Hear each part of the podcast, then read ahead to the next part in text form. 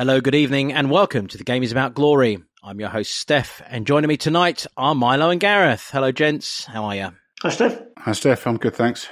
Very good, very good. I think we'd all agree, first and foremost, it has been one of the most extraordinary weeks in recent British history, which is, you know, it's quite something given COVID-19's grip on the globe these past 3 years. But the passing of Queen Elizabeth II last Thursday at the age of 96 years old, and after 70 years of service, has certainly proven a hugely catalytic event all across the calendars and all sorts of actions and activities and life in general. And the football calendar, indeed, was postponed this weekend due to her passing. Thus, no Man City away. We'll be touching on the decision that was made by the Premier League to postpone this weekend's fixtures a little later. But we did enjoy our return to the Champions League after a 2-year absence with a 2-0 win over Marseille at the Lane, which will be the main focus of discussion this week. Ready for that, chaps? Oh yeah. Ready for a little bit more of my faffing and you know, squealing excitement over Richarlison? You think you can handle it? As has been rightly been pointed out by a friend of ours this week, it's time for you to come off the fence, Steph, and tell us what you really think about him. It's always nice when listeners make salient suggestions, isn't it, Milo? And I will do my best to rise to that challenge. Enough of your dilly-dallying. Tell us what you think, Steph. Indeed. Enough dilly-dallying and enough dilly-dallying in general. Let's get to the week that was, at least in the world of Tottenham Hotspur, right? Alfie Devine has signed a new contract with the club that will run until 2027. Alfie joined Spurs from Wigan in 2020. He's one of the most highly rated players in his age group in the country and played a key part in England winning the U19 Euros this summer, despite being the youngest member of the squad. I should ask what we think about this, chaps. I think we're all going to agree it's a great thing. But I know, Milo, you were telling us, off air that there was a hamstring injury that the poor lad suffered. Yeah, you've just answered it for me. Yes, yes, he's got a hamstring injury. Next. Second under 21s game of the season. He went off just before half time, and that stopped him getting a loan away from the club this season, or the first half of the season, which he was meant to be really keen on getting. And there was the question around whether the club wanted to retain him, and then he would be club developed for European competition, versus actually getting him competitive games. And I think he's meant to be very, very eager to go out on loan to a Championship or a First Division club, presumably, and get some experience. And I think he's ready for that, and it would have been really good. So it's a real shame that he's missed out on that opportunity. But hopefully he'll be able to get a loan in January and catch up and get some competitive games in the second half of the season. See, Gareth, it's impossible to steal his line because he's got about 10 others behind it ready to roll. So even if I try and steal his line, I can't because he's always got more to add. And it's interesting. It's good to hear that the information. Your thoughts on everything,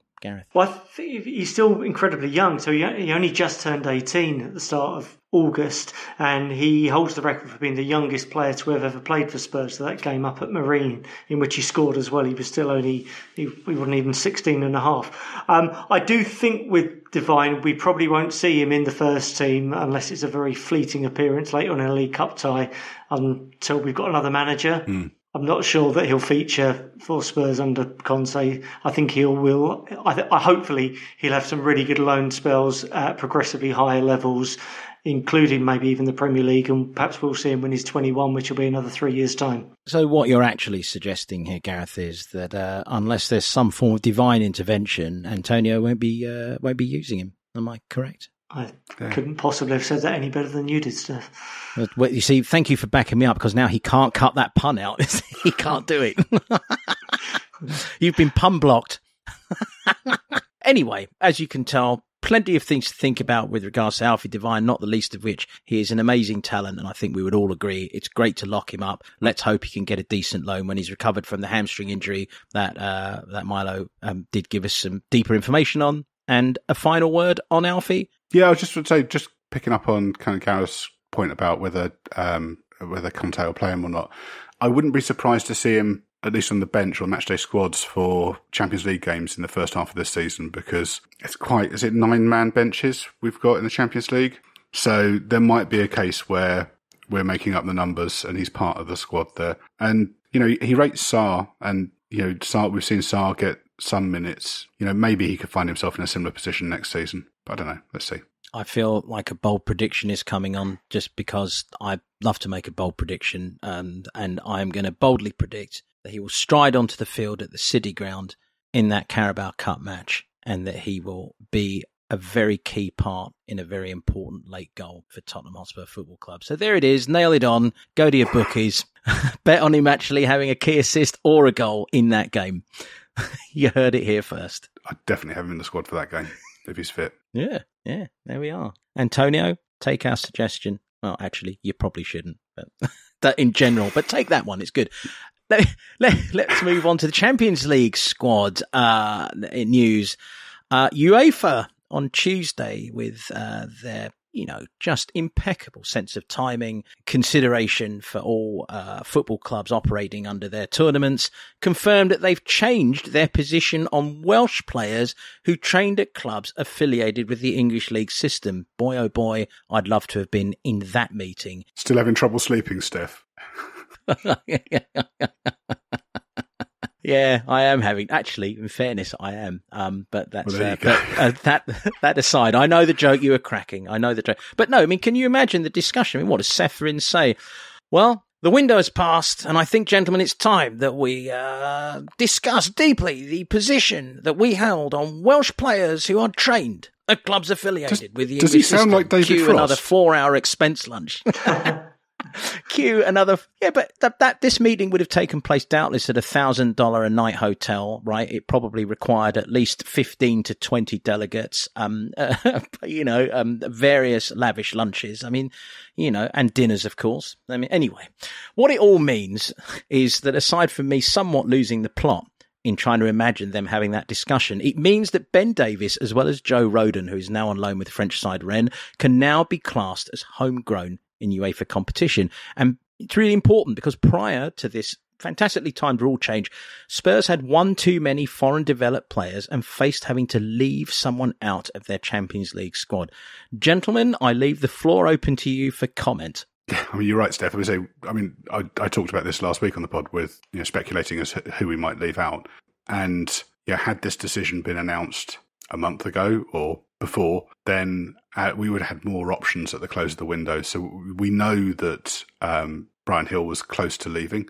You know, our friend Gattuso had told us as much, and that we were just waiting to line up a replacement. But because we were one foreign trained player over, that replacement would have had to been a, you know, English trained player in order to kind of balance the squad. Whereas as the rules stand at the moment, we could have brought in a foreign player. So it would have given us a huge amount more flexibility towards the, you know, room to manoeuvre at the end of the window. So, yeah, I mean, obviously it's great news that we don't have to leave out, you know, Sarr or Doherty or Hill from the Champions League squad. But it probably would have been better if we could have brought in a player that Antonio wanted and trusted, and Hill could have got the opportunity to get the minutes that he clearly wants ahead of the World Cup. Yeah, I just wondered whether we're doing UEFA a disservice. Maybe they didn't release this news 3 days too late. Maybe they've released it nearly a year early ahead of next summer's transfer window.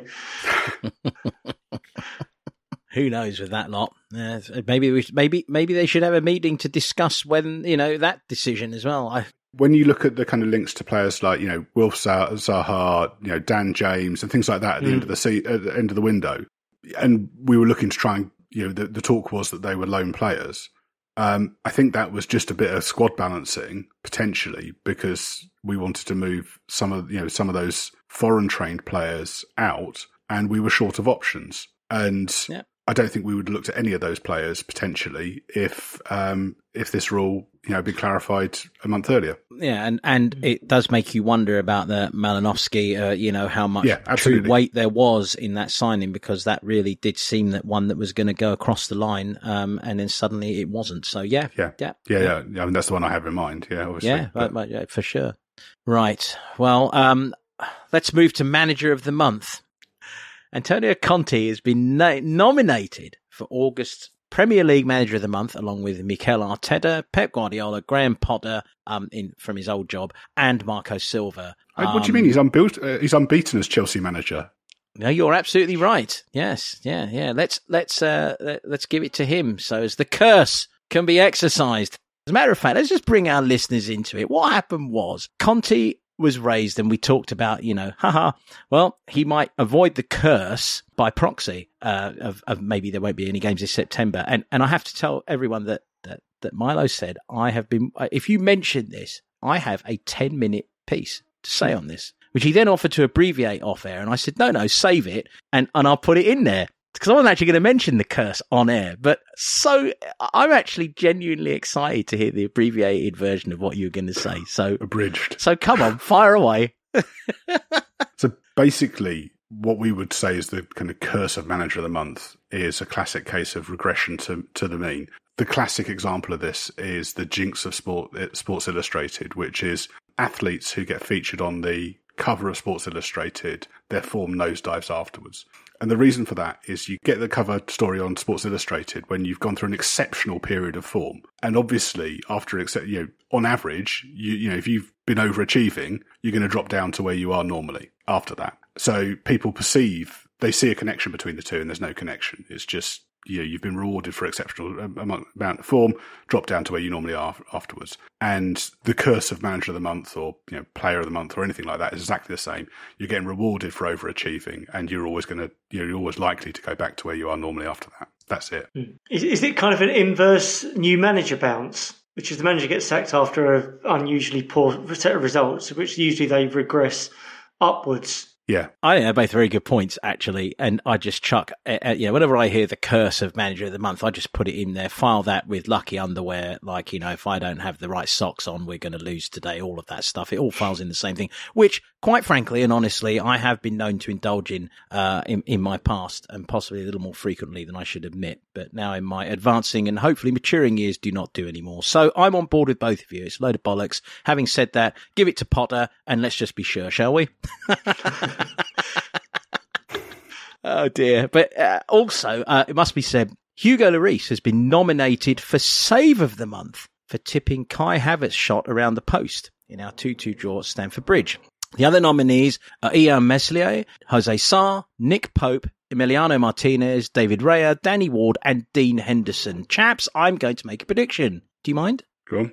I think the cap-wearing Wido is going to get it because he did save two penalties from two England internationals last month. I think he's got it in the bag. I don't know which save it is that he's actually been nominated for. That's a great question. Yeah. Of course, you can't be nominated for two penalty saves, can you? Stupid me. I can tell you, it was the one against Kane. The penalty. Oh. Dean Henderson, Forest versus Tottenham, 28th of August. On this is on the Premier League. He's going to get it. But that was a shit penalty. Yes, I agree, but he'll win it. That's my prediction. I mean, this all comes down to you can vote for it. So I'm just going on now, and I'm voting for Hugo Lloris. But what's the voting sitting at right now? What does it look like? It doesn't tell us. I'm just looking, but there isn't. There's neither the Arsenal nor the Liverpool goalkeeper on there. We know that Arsenal and Liverpool fans are very good at mass piling onto online polls, aren't they? We're having a good old conspiratorial week that was, aren't we? It's brilliant. I'm going to say Lloris wins this one because Lloris plays for the club with the highest number of supporters. I like that. I mean, he should win it because it was a brilliant save. One of several that he made, actually, this month, to be fair. Well, that's it. I mean, I can't even remember it. I shouldn't have said. It's down to his right. So Havertz was shooting across the goal. First half, wasn't it? And Lloris dives down to his left, gets fingertips to it and puts it around the post. It's good. It's not great. Yeah, I think the better save that he made is in the next calendar month. So hopefully he'll be nominated for it. Was the one against Mitrovic last week? The deflected one. That's the one I'm confusing with this month. You're absolutely. But that's September. That's the calendar month of September. You're correct. Yeah, you're right. That was just an outrageous save. Although I am looking forward to talking about Hugo a little bit in our Marseille game. Well, we're at the moment of the pod where we will discuss the postponement of Premier League fixtures. Following the death of Queen Elizabeth II, English football at all levels announced the postponement of this weekend's fixtures as a quoted mark of respect, unquote. This saw our game against Manchester City at the Etihad. And Spurs women's opening WSL fixture against Manchester United at the Tottenham Hotspur Stadium postponed. It's really a shame for the Spurs women because I genuinely hope that there is going to be a chance for them to use the stadium again before the World Cup, and that appears to be in some jeopardy, I would think. So that's a huge shame. We're recording on a Sunday, and rumours are abounding. Or are abundant, that next weekend's Premier League fixtures will also be off. Okay, chaps, was this the right decision? And when do you both think space would be found to reschedule these fixtures? Yeah, so I think ultimately the Premier League made the wrong decision, but I think they made it for the right reasons, in fairness to them. Particularly with the professional game, there's definitely some grey area where I can see there's an element of damned if they did and damned if they didn't. I know there was a lot of talk when the games were called off during COVID, and then they restarted again with the Project Restart. I know that football came under some scrutiny for carrying on and the players carrying on. So whether that was in the back of their minds or not, I don't know.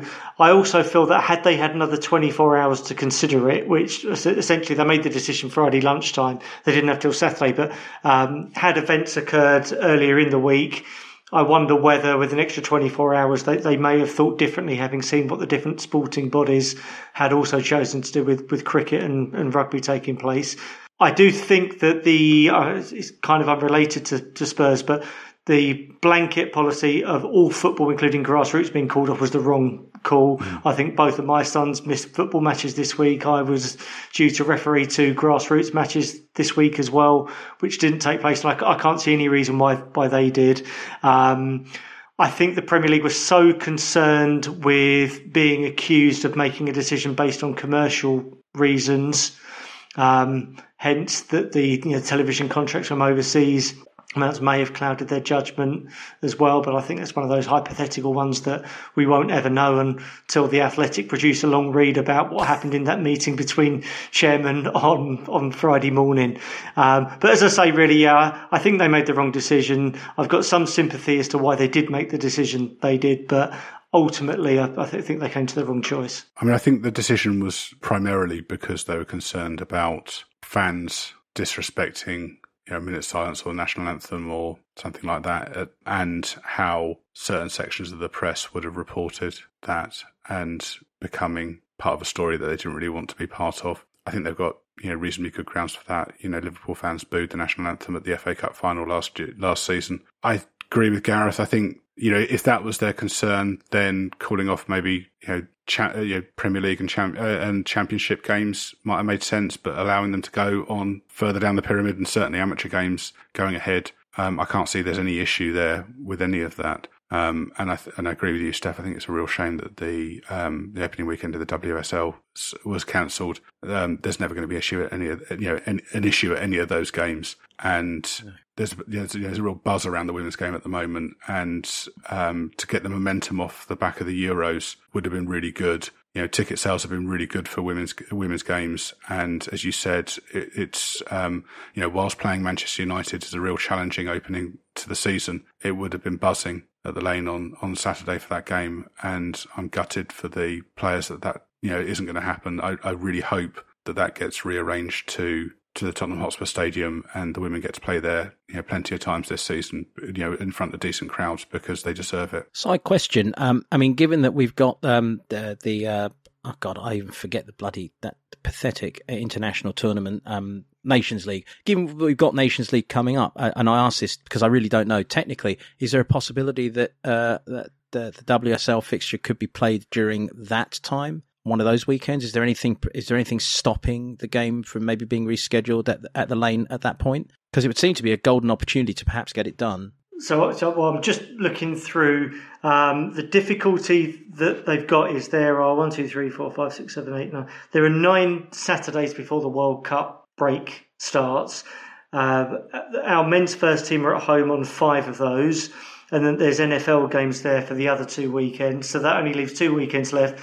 Are the NFL in during the Nations League? Are they in? They're in September? They're in there on the first, or the weekend of the 1st and the 8th of October. The 24th of September, our women are already away at Arsenal that weekend, which only leaves the 29th of October when they're away to Brighton. So there isn't there isn't a set of circumstances where the stadium is free and the women are at home. I think what will happen, though, and I think this would have happened anyway, is that during the World Cup break, you can imagine that, you know, the club will want revenue at the stadium again, and we are due to play West Ham on the 11th of December. So I would have thought, regardless of what happened last week, there's a very good chance that that game gets played at the stadium anyway.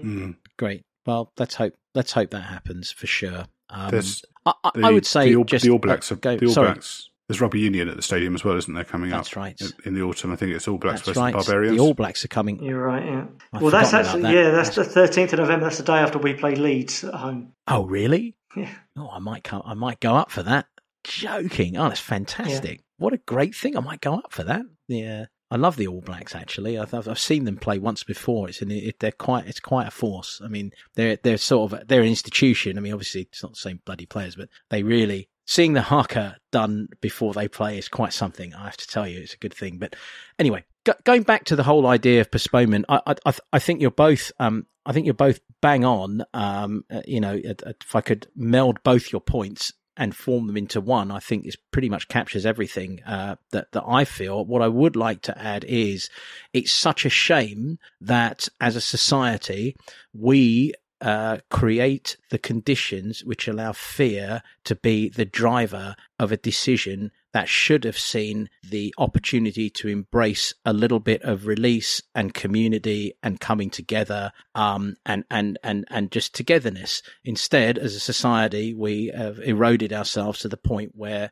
we're afraid of the negative reactions and the almost trolling of any situation, that becomes the thing that drives a decision of this nature. Because I think you're right, Milo, that they most certainly would have been afraid of that. And I think, as you said, a huge degree of accuracy. I personally am of the stock that you don't let bullies and trolls kind of win the day, but that's easy for me to say. I don't run a multi-billion-pound industry, and I also am not in charge of dealing with the fallout from, as you quite rightly said, the likes of the Daily Mail and the Daily Telegraph, and we will name them as two prime proponents of the sort of separation and aggravation. So I just think it's a really interesting side discussion. As much as I bitch and moan about the Premier League's decision, the wider ramification of this is that as a society, we've created these conditions where fear can govern a decision like this. You know, in the UK now, it's similar to you see in the States, where you've got these kind of populist commentators who, you know, are on certain kind of 24-hour news channels and stuff like that, who basically are always looking for something to rage about on social media in order to kind of maintain a profile. And they would, you know, they're always looking for something to be angry about for 24 hours and create a story. And I think the decision was basically based on fear of some of those people focusing their ire. And let's face it, it's not real. It's plastic. It's just in order to kind of drive engagement, and you know exactly the same as I said, the countless figures in the States who do exactly the same, and doubtless in other countries as well. That I'm just not aware of the names of those people. And I think that was the fear. It looks like, just to change back to kind of in terms of next weekend, I think on the intro we said that it looks like all Premier League games are off. My understanding is that it's going to be London games that are looking dodgy at the moment. There was talk about trying to flip those fixtures. So, you know, we're playing Leicester at home. There was talk about trying to flip that to play it in Leicester. But I think, say, the Leicester Tigers, the rugby union side in Leicester, are playing at home that day. They get pretty decent-sized gates, and they generally avoid both those teams playing at home at the same time. And, you know, just ticket-wise, it would be quite short notice in order to try and arrange that now. So it looks like those aren't going to happen. And I think primarily, rather than kind of the fear of, you know, whatever, you know, pre-match stuff was going on not being respected, I think the concern next weekend is around policing, and you know the policing operation in London is going to be pretty intensive over the next week or so. And you would certainly sympathise with that decision. That makes a lot of sense. I mean, this is an enormous public event, indeed international event, and it is going to draw an awful lot of humanity into one place. Which, you know, whatever group that is, it's about numbers at that point. You know, numbers that large will need you know, some control. So police leave is going to be cancelled in order to support that. And what they probably don't need to do is to have, you know, a few hundred police officers up in Tottenham next weekend, keeping an eye on the high road. Yeah.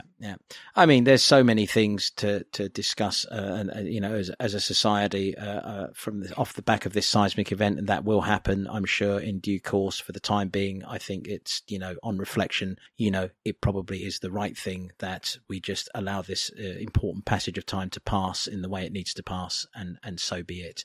But again, I do think it bears note once more that people like myself, even, who were complaining at the Premier League for what I initially responded with as a pathetic decision, when you sit back, really, we can all share a little bit of that pathos. I mean, maybe not us personally, but as a society, because we create the conditions for fear like that to exist. And what a shame it is. Hopefully that will change at some point in the near future. One final question for you, chaps, before we move on to Olympic Marseille.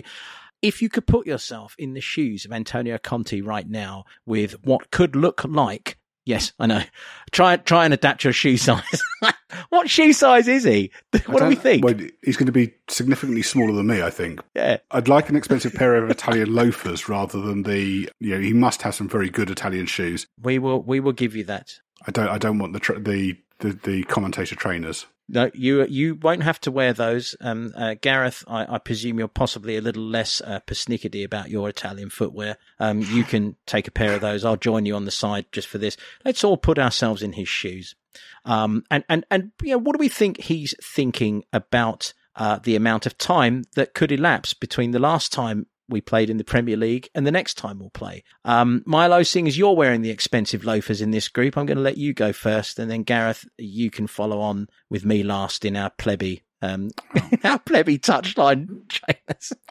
These are very, very comfortable. You can really feel the quality. Can I interrupt you right there just to tell you, the last time I interviewed David Bowie, which is a sentence I love to drop because that is the sound of a massive name drop. It's so loud you probably heard the echo. They probably heard it in Chichester. They're hearing that echo. But he actually, I had bought a pair of what I consider to be finely crafted sandals in Florence a month before, and the second thing he said after saying, "Hello, Stefan, good to see you again," which, you know, that's a pretty good start to anyone's day, was he looked down at my feet and said, "Those are a lovely pair of sandals you have on. Where did you get them?" And I had the chance to tell him. So I appreciate the love of fine footwear. And let's see if that name drop gets in the pod. But anyway, if nothing else, I'll try. Fire away. Poor old Gareth sitting there. He's like, "Oh, God, they're on a waffler this week." Sorry, I just got to cast my mind back to the question. So what does Antonio think of this delay, wasn't it? In between all of the stuff. But you are wearing, but you're in his shoes, which are a pair of high quality loafers. I think Tuesday's Champions League game, I think, is their toughest group game. If we'd played City on Saturday, Sunday would have been a recovery day. We would be travelling on Monday, so there wouldn't have been a huge amount of time to prepare for it. I presume that we were probably doing a bit of mixed prep last week for both games. So as a result of the cancellation, he wouldn't have known on Friday, and the decision didn't come out till kind of late morning, so we would have been through the Monday, the training session then. But he would have had Saturday and Sunday to prepare, which we wouldn't have had otherwise. So I think actually in terms of rest and recuperation and preparation for the game, we're probably in a stronger position for Champions League, so that probably bodes quite well. I would imagine that he'll whinge like nobody's business come the new year when the games get rearranged. Yeah, I think that's probably right. I mean, it's absurd to think that you could go from the 3rd of September until the 1st of October between playing your next Premier League game. I mean, the biggest problem with that is that the international break that comes up is the final one, and that's the one that's going to provide the most variables in terms of players being out of your jurisdiction, being away on international travel, flying halfway around the world, potentially picking up injuries or being asked to do things tactically with international coaches, which are different to things that Conte's doing. So I think that's the big problem. I think if the international weekend had been first, then you'd have had a couple of postponements. So therefore the players were still with Conte in the build-up to the subsequent game, which is, let's face it, possibly our biggest game of the season away at Arsenal. I can see that is going to cause concerns. But yes, in the immediate outlook, having those extra couple of days in preparation for Lisbon on Tuesday has got to be a good thing. And if we end up getting a good result out there, or whether that's a draw or a win, it puts us in a very, very strong group position. So I suppose you could say with those international games that maybe having a less intensive schedule, domestic schedule, building up to that might mean that we might see less injuries on international duty because the players aren't quite so burnt out. Yeah, it's a fine balance though, isn't it? So yes, they're not playing the matches where they have the risk of picking up those injuries, but also your training, you've almost got to be running that at pre-season levels to ensure that they just have got that intensity. The players are probably grimacing at this. It's probably far worse for them. It's sort of like the eternal, oh God, please bring me on for the final 10 minutes, if only so as I don't have to do that brutal warm down afterwards. It's that kind of thing. But yeah, they will have to work hard to maintain. I do wonder, as an aside, whether Antonio's happy to see Harry Kane get a few extra days here and there, because he was starting to look, and Sonny could really be the biggest beneficiary of this. I mean, he gets a chance to reset without any sort of selection issues, any of the hype around what that selection issue might have been. So he might get a chance to reset as well. So yeah, generally speaking, it has to be a good thing to get the rest. And to use a phrase that I know Gareth has used and employed with great success, kicking the can down the road. So I think you and Ricky both say that. Kicking the can down the road in this case seems to be good. If nothing else, we might have the January transfer window to help us out should we end up with a fixture pile-up. And what it means is that potentially we can have a Premier League title decider against Man City sometime in late May. That's what we're building up to now. When did you take up a position with the Premier League? Did you just take it up during this pod? Is that what's happened here? I think we noticed his employment ascension in the last 20 minutes. It would be Sky who would be... Oh, I apologise. Who'd want that, isn't it? Yeah. Well, no, I mean, it's still in your new role at the Premiership. You can direct how they deal with it, I'm sure. No, jokes aside, you're absolutely right. I mean, there's someone somewhere is hoping. Actually, three people here are hoping for a start. Yeah, I'll tell you, if we're in a title decider in May, I'll be very, very happy. Especially if I have to share this. A friend of mine, Jim Parsons, is a diehard Manchester City fan, born and bred Manchester Blue, and a very erudite and very succinct speaker as well, I would say. But I mean, we were exchanging our thoughts on the game, and I said, it's a shame. It would have been great to have seen what would have happened at the weekend's game. He said, I'll tell you what would have happened. He said, Spurs 4%, Manchester City 96% in possession, Manchester City 0, Spurs 2, Son and an own goal from Man City. Spurs 1 shot on target, Man City 24. That was his glib response. So yeah, let's bring it on. I like it. Yeah, there we go. But anyway, and by the way, these shoes are not as terrible as you think. And Antonio wants you to know they're not the same. They're not the same as what Carragher and co wear. They're a little different. There's a little more design detail has gone into them. They're nice. Fit well. Another joke that will hit the floor. Olympique Marseille came to the new lane, Tottenham Hotspur Stadium, whatever you want to call this mighty citadel of ours, for our first Champions League game in 2 years on Wednesday. It resulted in a 2-0 victory. We are now going to discuss that victory and the nature of it. And as we like to do when we kick these things off, that dual question, chaps, what do we think of the team selection, and how do you think we played overall? Okay. Well, let me start, because I got this wrong last week's pod, saying that we didn't have any changes in the team. We did. So I'm going to make sure I got this right this time. We made one change from the team that beat Fulham. So Perisic replaced Sessegnon at left wing back. It was a real clusterfuck of a performance for 25 minutes.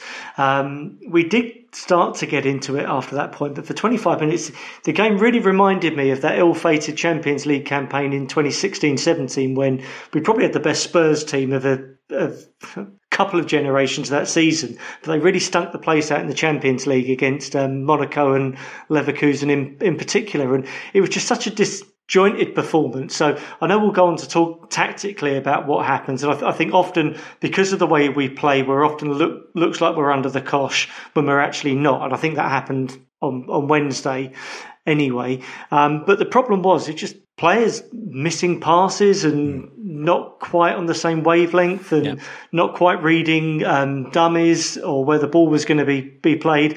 And I think even Perisic mentioned, who's the most experienced player in the squad and has played it on the highest occasions, he said, "Oh, there were some nerves in the team," which is at odds really from what Conte's trying to build and the experience that was within that team. And it was epitomised by Lloris coming out and punching the ball when it was a he could have thrown his hat on it catch, and he punched it to nowhere in particular either. But really every player in the team was guilty of misplacing a very, very straightforward pass or running into completely the wrong place, and it was completely at odds with what we'd seen on Saturday against Fulham, so 4 days prior to that, where we'd spoken on the pod last week about how cohesive they looked and how some of those understandings, particularly in attack, were really good. So I don't think we were playing against a particularly good side either. I mean, fortunately, we did start clicking into gear. After about half an hour, we were starting to find passes and there was a bit more purpose about the play. I'm sure we'll come on to the red card, but certainly for 25 minutes, it was one of those games where, if you think about the when we played Wolves last year, when you start badly, if the other team happened to get a goal, whether it's a good goal or whether it's a very lucky goal, that completely changes the narrative, not just of the game, but of the whole Champions League campaign. So to some extent, I think we were fortunate that Marseille were fairly toothless, because on another night, they could have found themselves a goal up with a sort of deflected shot from 30 yards that creeps in, and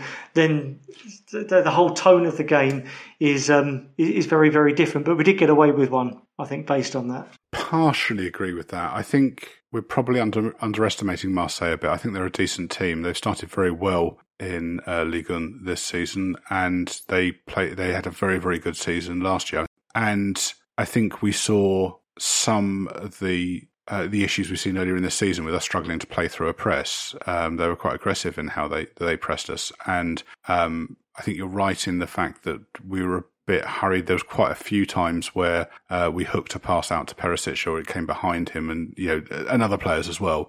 But we struggled to collect and deliver the ball in midfield. We struggled to play out from defence. And that's been a consistent. I do also think, though, that I think, again, as you touched on, Gareth, that part of that is how we play. We do sit back and then look to hit teams on the break, and it can often look worse than it is, because I don't think, for all of the the possession coming back at us, we'd clear the ball and then we'd get turned over and they'd come back at us. They didn't really create too many chances, and their best chances to score throughout the whole game actually were mistakes by us. Either, Lloris had a couple of fluff clearances, and then later in the game, Davies, just after he came on, got the ball caught under his feet, and it was a bit dicey. But other than that, they didn't have a huge amount, did they? No, there was no point in the game where I was concerned. I thought, they're going to score in a minute, which you do get that sense sometimes. But I certainly didn't get that sense with Marseille. But so I think it's that combination of that is our style, that it does look like we're being dominated, certainly possession wise. But it's just a combination of that and the fact that we were misplacing passes. Yeah, I mean, look, I think very much, first and foremost, let's talk about Marseille for a second and some of the sideline stories involving them and our club, which I think are very important. They did have several ex-Gooners on the pitch, including one who is, I would say, a liability, to say the least, when it comes to temperament.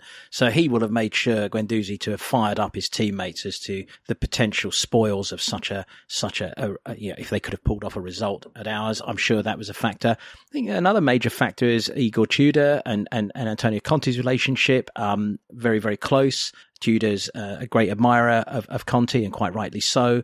I found it very amusing that he said that they actually turned down the opportunity to train at Tottenham Hotspur Stadium because he kind of intimated, well, he didn't intimate, he basically said, well, if we did, Antonio would have found a way to watch the session. He would have seen what we were doing. So I think he was especially fired up, and they did come out to me as a side that were especially fired up. And I think for me overall, I thought that we actually tried to, rely maybe a little more on Harry dropping deep and Richarlison coming in to be the sort of the turn the corner flick master, if you will. And it just seemed actually that we were a touch or two away from really creating probably at least a half a dozen excellent one-on-one opportunities. So I don't think that first half was quite as awful as it looked to us. It was hard viewing, but it, as you both said, technically, the execution in the first half was off, and critically, I think that cost us in that first half. I really do. You know, Kane dropping deep and Son and Richarlison pushing up makes sense in that Marseille were playing a very high line and, you know, and pressing us so that there's space in behind. I do think that there. I'm saying repeating myself, but I'm not very keen on Son, Kane, and Richarlison as a three because I think there's a lack of variety in it. And I think that was part of the issue in the first half as well. Yeah, particularly when Son's off form. But I think, yeah, I just don't think the balance is quite right there. But the issue predominantly was we couldn't hold on to the ball in midfield and play out and misplaced passes. That was a problem, but again, primarily my issue was that we just simply weren't executing that first time flick. I mean, you know, you drop, you receive, and then try and turn the ball. And I mean, again, on another day, if we're in like end of last season mode, those are happening left, right, and centre. Yep. And maybe we gallop in on goal another two or three times at least and give ourselves. So I think it was a little bit as the nerves maybe that you were talking about, Gareth. All of it played in. And I think when you're talking about, you know, our play is so dependent on the automations that if they are off, then you're going to struggle. And, you know, you see the runs, but the pass isn't quite hitting the man, then of course you're going to struggle. And you're going to have a little wobble of confidence and so on and so forth. And then it can become a bit of a spiral. And the reason why Conte relies on automations is he believes that you're quicker. You can progress the ball quicker because you don't have to think about it. So you're quicker than the other team can react. So you create more chances because of that. And if you don't have that speed, then it doesn't work. I think the other side of the importance of Conte's system in that regard was also seen in the first half by the fact that we did, regardless of our wobbles and technical sort of, shall we say, struggles, you know, creatively or going forward, we did maintain excellent defensive shape and we did not allow ourselves to be rumbled too much, save Hugo's rather bizarre moment, which you already talked about, Gareth. I mean, again, I think we've all agreed that, you know, Marseille really didn't do anything in the first half. You know, that wasn't any closer than 30 yards in. I don't remember them getting in dangerously at all.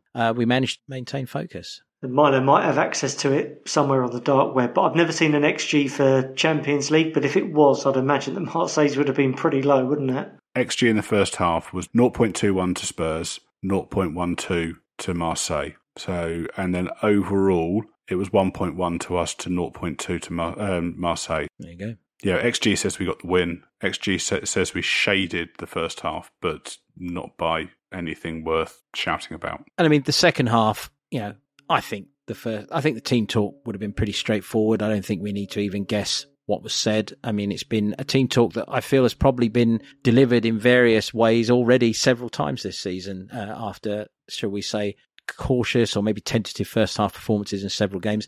They were shoved out 5 minutes early, though, weren't they? They were kind of standing around on the pitch waiting. And within the 47th minute, game changer. Mbemba, clear-cut foul, sent off, taking down Sonny, one-on-one, heading into the box. Chaps, talk about the effect that had on the game. Is it a statement of the bleeding obvious?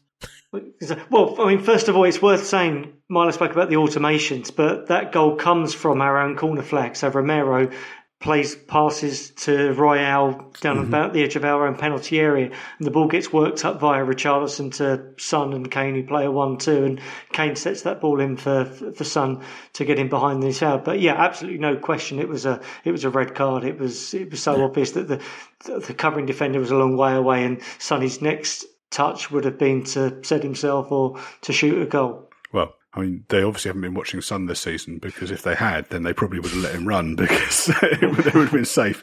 I think it's fair to say it's probably his most important contribution this season. Yeah, no, it was a clear cut sending off, and it completely changed the game. Marseille, you know, were pressing us high in the first half. We were really struggling to play out. And as soon as they're a man down, they can't do that. You don't have the numbers to do that. But also, they substituted off a forward for an extra defender, and then effectively looked to play for the draw and wind down the clock.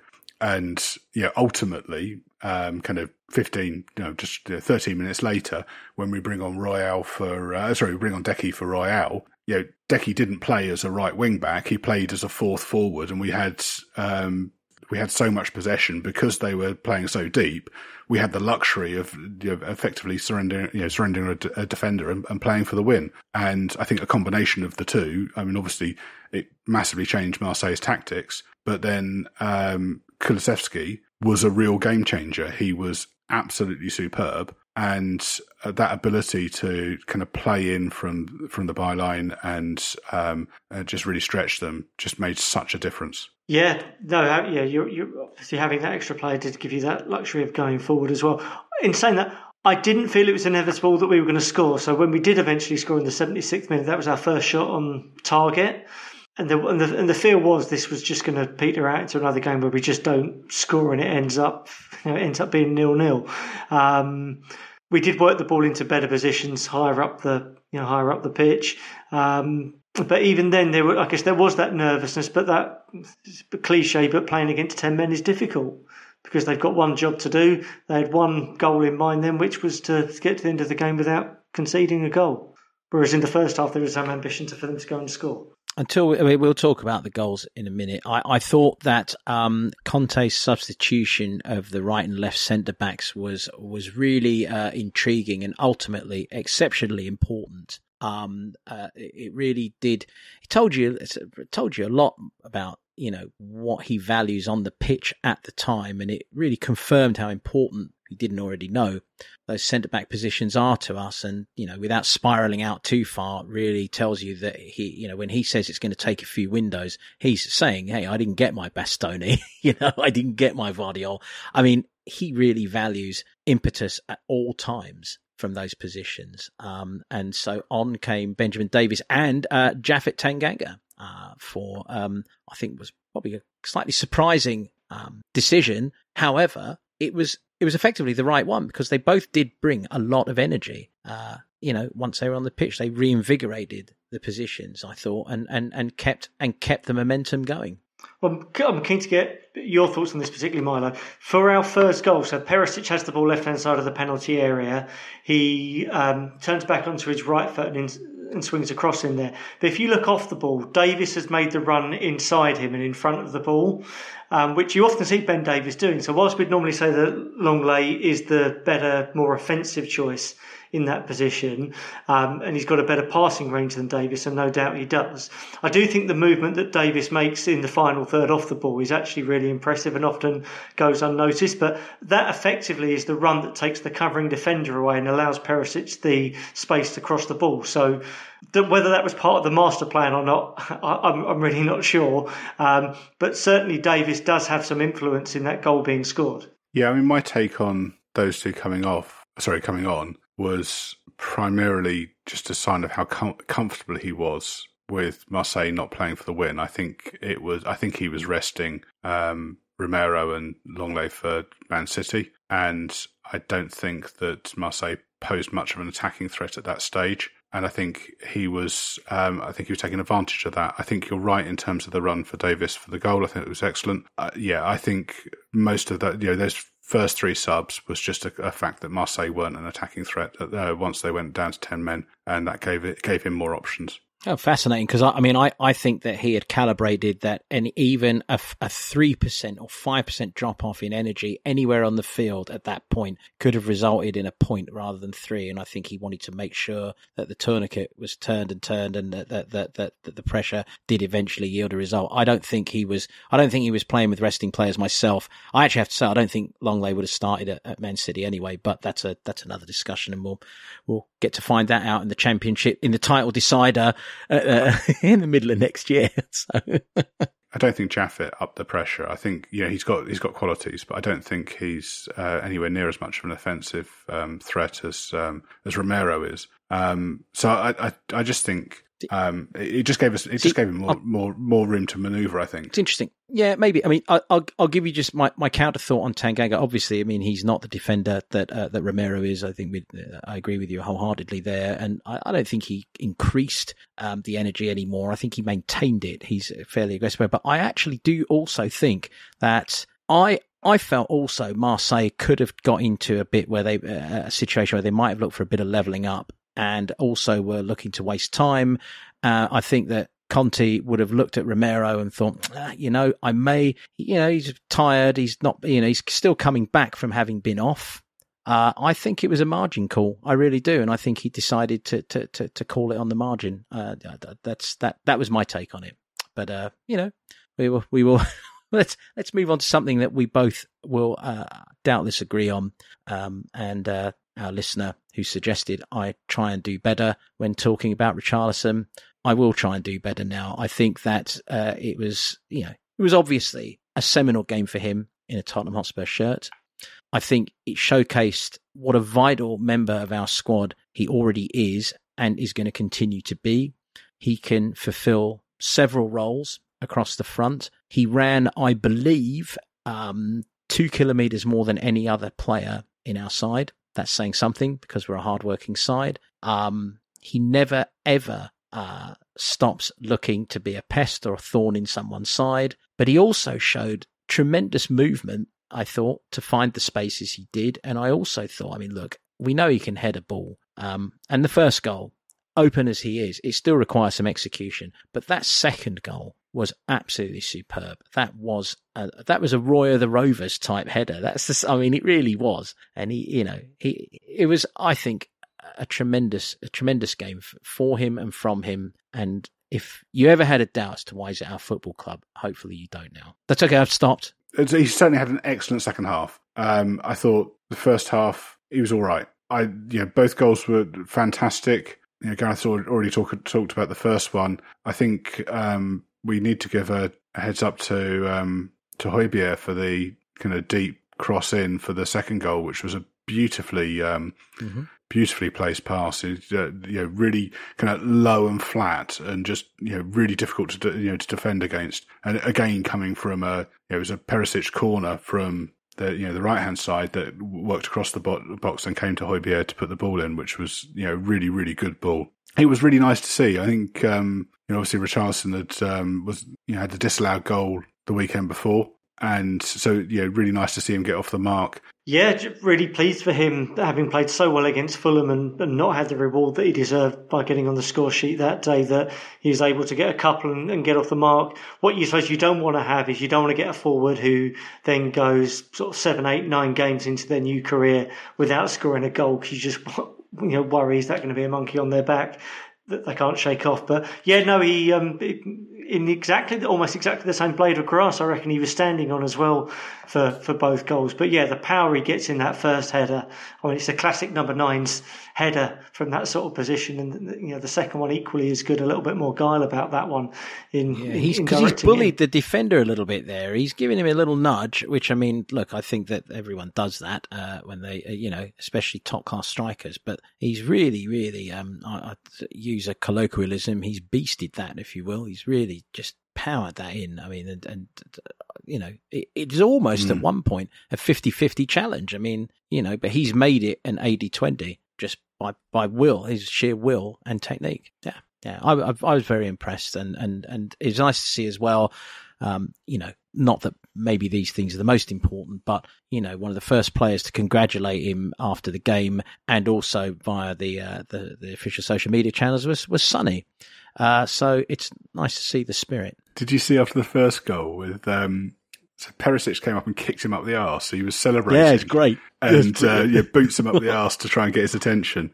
And obviously, it was very nice to see Richarlison celebrate with Richarlie mum and Richarlie dad after the game. That was brilliant. Yeah, that was nice.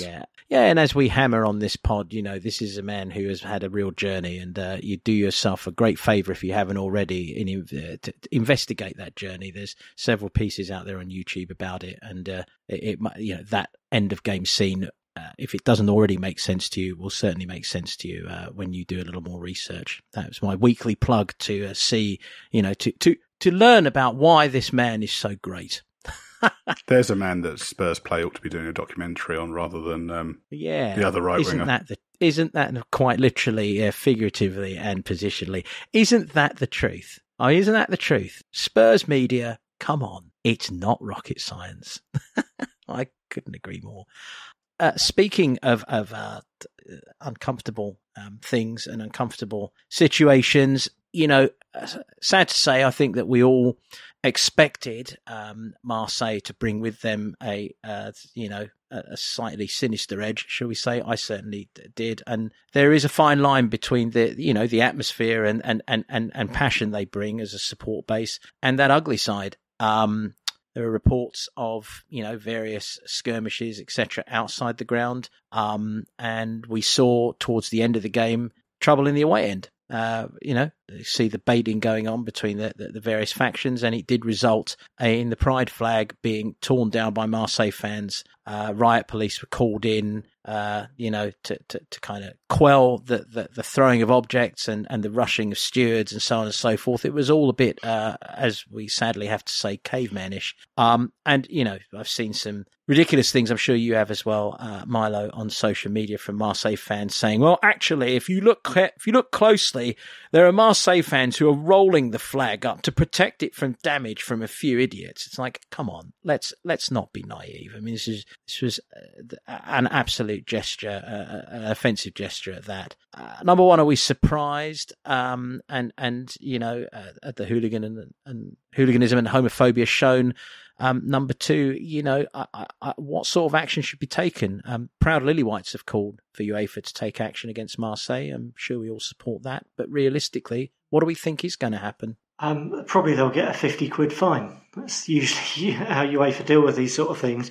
But certainly it was, having been in the stadium, it was quite ugly over there. And if they were next to a section of the Spurs crowd, which is... Well, it's not quite the family stand, but it's an area of the stadium where you would expect there to be less of Al Herberts in than elsewhere in the ground as well. So I'd be pretty safe in saying it was all of their instigation and all of their doing. I mean, at one point it looked like they were fighting amongst themselves, but certainly was fairly chaotic in that corner of the ground. Yeah, I mean, in the lead up to the game, I saw some Marseille fans making anti-Semitic comments on Twitter and talking about stabbing people, which I'd reported. So, there was clearly, and that was partly kind of conversations amongst themselves about, you know, what they were planning to get up to. I think the return fixture is going to be pretty ugly, and I certainly wouldn't want to be going over there for it. But, you know, we'd had that discussion when the draw had been made. In terms of the pride flag being taken down, it's inexcusable. I'm really proud that as a club we put that in. You know, we have that on display within the ground. You know, when we talk about football being for everyone, we should really believe and live and believe that. And I'm really proud that we've made a stand on that. And it's the kind of thing that within the ground probably would have been difficult to imagine 10, 20 years ago. So we've made giant strides on that, and we shouldn't be making excuses for other sets of fans for for blatant bigotry. I think it's the second time I've seen that been pulled down in the ground, I think, so far. And my understanding was that the club were ready to have it replaced and for the next home game. So from that point of view, it would have been back. But yeah, it's they're not a nice bunch, are they? And I think, again, on social media, I've seen a lot of French, not just Spurs fans, but French people talk about the club and and their reputation and how they've behaved, domestically and over the last few seasons. So it's not a surprise. Look, it's a very, very volatile town. It has a deep history with all sorts of troubling and troublesome situations, and it's trying very hard, I know, as a town and a city to reinvent itself, so to speak. But football does, as we sadly know, it does attract, as you quite rightly said, Gareth, Herberts. Marseille do and have historically had a higher percentage of Herberts than many. Yeah, I think we're agreed. And look, UEFA need to do something and take some serious action. They really do. I mean, the sad thing is, and I'll put this out there, if there was a stadium ban on Marseille supporters in the return leg, if they were to say, well, you have to play the fixture behind closed doors, I'm not sure how effective a deterrent it would be. I really am not. And I don't know if it would achieve anything long term other than, them fortifying themselves as the victims here. I'm not sure what the answer is, but there has to be response. So rather than closed doors, they ought to flip the fixture and make them play their home leg at our place and not let them have to bring any fans over. There we go. I like that. You did take up a position somewhere in the football governing body during this pod. I can see that's your second motion, which I agree. I think it would be a great idea. That's a wonderful idea. Marseille haven't come out and said anything. You would think the club might have made an official comment, right? I would certainly hope if our club were involved in a situation like that, which thankfully I don't think we ever will be, I would certainly expect an official response condemning it. I like it. Yeah, Milo. Yeah. Good. I like that. Let's hope the club gets something done. Closing thoughts on our Champions League victory over Marseille. Gentlemen, one positive and one negative in, it says 30 seconds, but we all know how that goes. So 3, 2, 1, who's got their finger on the buzzer first? So the positive is Richarlison scoring a couple of goals, getting off the mark. The negative is just sort of how nervous we were in that opening 25 minutes, and I'm not quite sure what triggered those nerves and whether they'll be triggered again. Wow, that was 20 seconds. Positive, 3 points off to a good start in the Champions League group. That's good. Negative, I think, again, we struggled to play against a team that was pressing us. It's, there's two types of team we struggle against, teams that press and teams that sit back. We need a solution to it. Positives. I'm going to break my own rule here and say I've got 2. I thought the way we maintained our defensive discipline in that first half was very important and actually quite encouraging, restricting Marseille to speculative shooting from, in and around our box. And also, obviously, Richarlison is just a positive in general. I mean, why don't we just have him? Well, no, that's not tempt fate. He has been a positive for me all season so far, and he enhanced that twofold with his goals. Yeah, the negative for me was just how technically blunt we were in the first half, how those flicks and just simple control and measurement of passes was just off. And I'm not quite sure why that is happening. It's something that I usually associate with fatigue. I don't know. That would have been my negative. Hopefully the wobbles are out. Maybe we just needed to get this win under our belt, our first time back in the Champions League, obviously since 2020. Maybe we just needed to get it under our belt, get on with it. We're there now. We can continue to march forth to Istanbul. Oh, I've gone early, haven't I? Or did I already predict that we're going to be in Istanbul? Anyone who's listened to you on more than one pod, Steph, will know that you've not only predicted it to Istanbul this year, but wherever the final's been played next year, you've also predicted we're going to get there as well. That's right, indeed. Because if nothing else, I like it to be. I do think that getting the Tottenham Hotspur Champions League winners 2023 tattoo was a bit of a mistake, Steph. Right the way across your chest. It's just. I moved the location. It's on my arse actually. So. But you crossed out the numbers from every previous year. It's every time you qualify, you kind of. 2018 crossed out to 2023 crossed out 2024 next year. It's actually, I get the artist to do sort of to turn each date into some sort of floral / horticultural design. So hopefully by the time I'm 65, I'll have the greatest collection of horticultural designs around a Tottenham Hotspur logo tattooed on me that you'll ever see in humanity. Anyway, something of that nature. Wow, I suppose I should just say thank you very much, chaps. It's been a good one. And we will be back next week to discuss our Champions League game against Sporting Lisbon in the wonderful city of Lisbon, where a bunch of our supporters are already enjoying some time off. And maybe there's going to be a game against Leicester, but I think we both sort of assume, or three of us assume, it's not going to happen. Anyway, if it's there, we'll be talking about it. You'll be hearing about it. We've got to the part of the pod now where I ask you, nay, demand that you leave us a glowing review on iTunes and Spotify and share it with your friends on Twitter, Facebook, or wherever you hang out online. As always, thank you for joining us, and we will see you next week.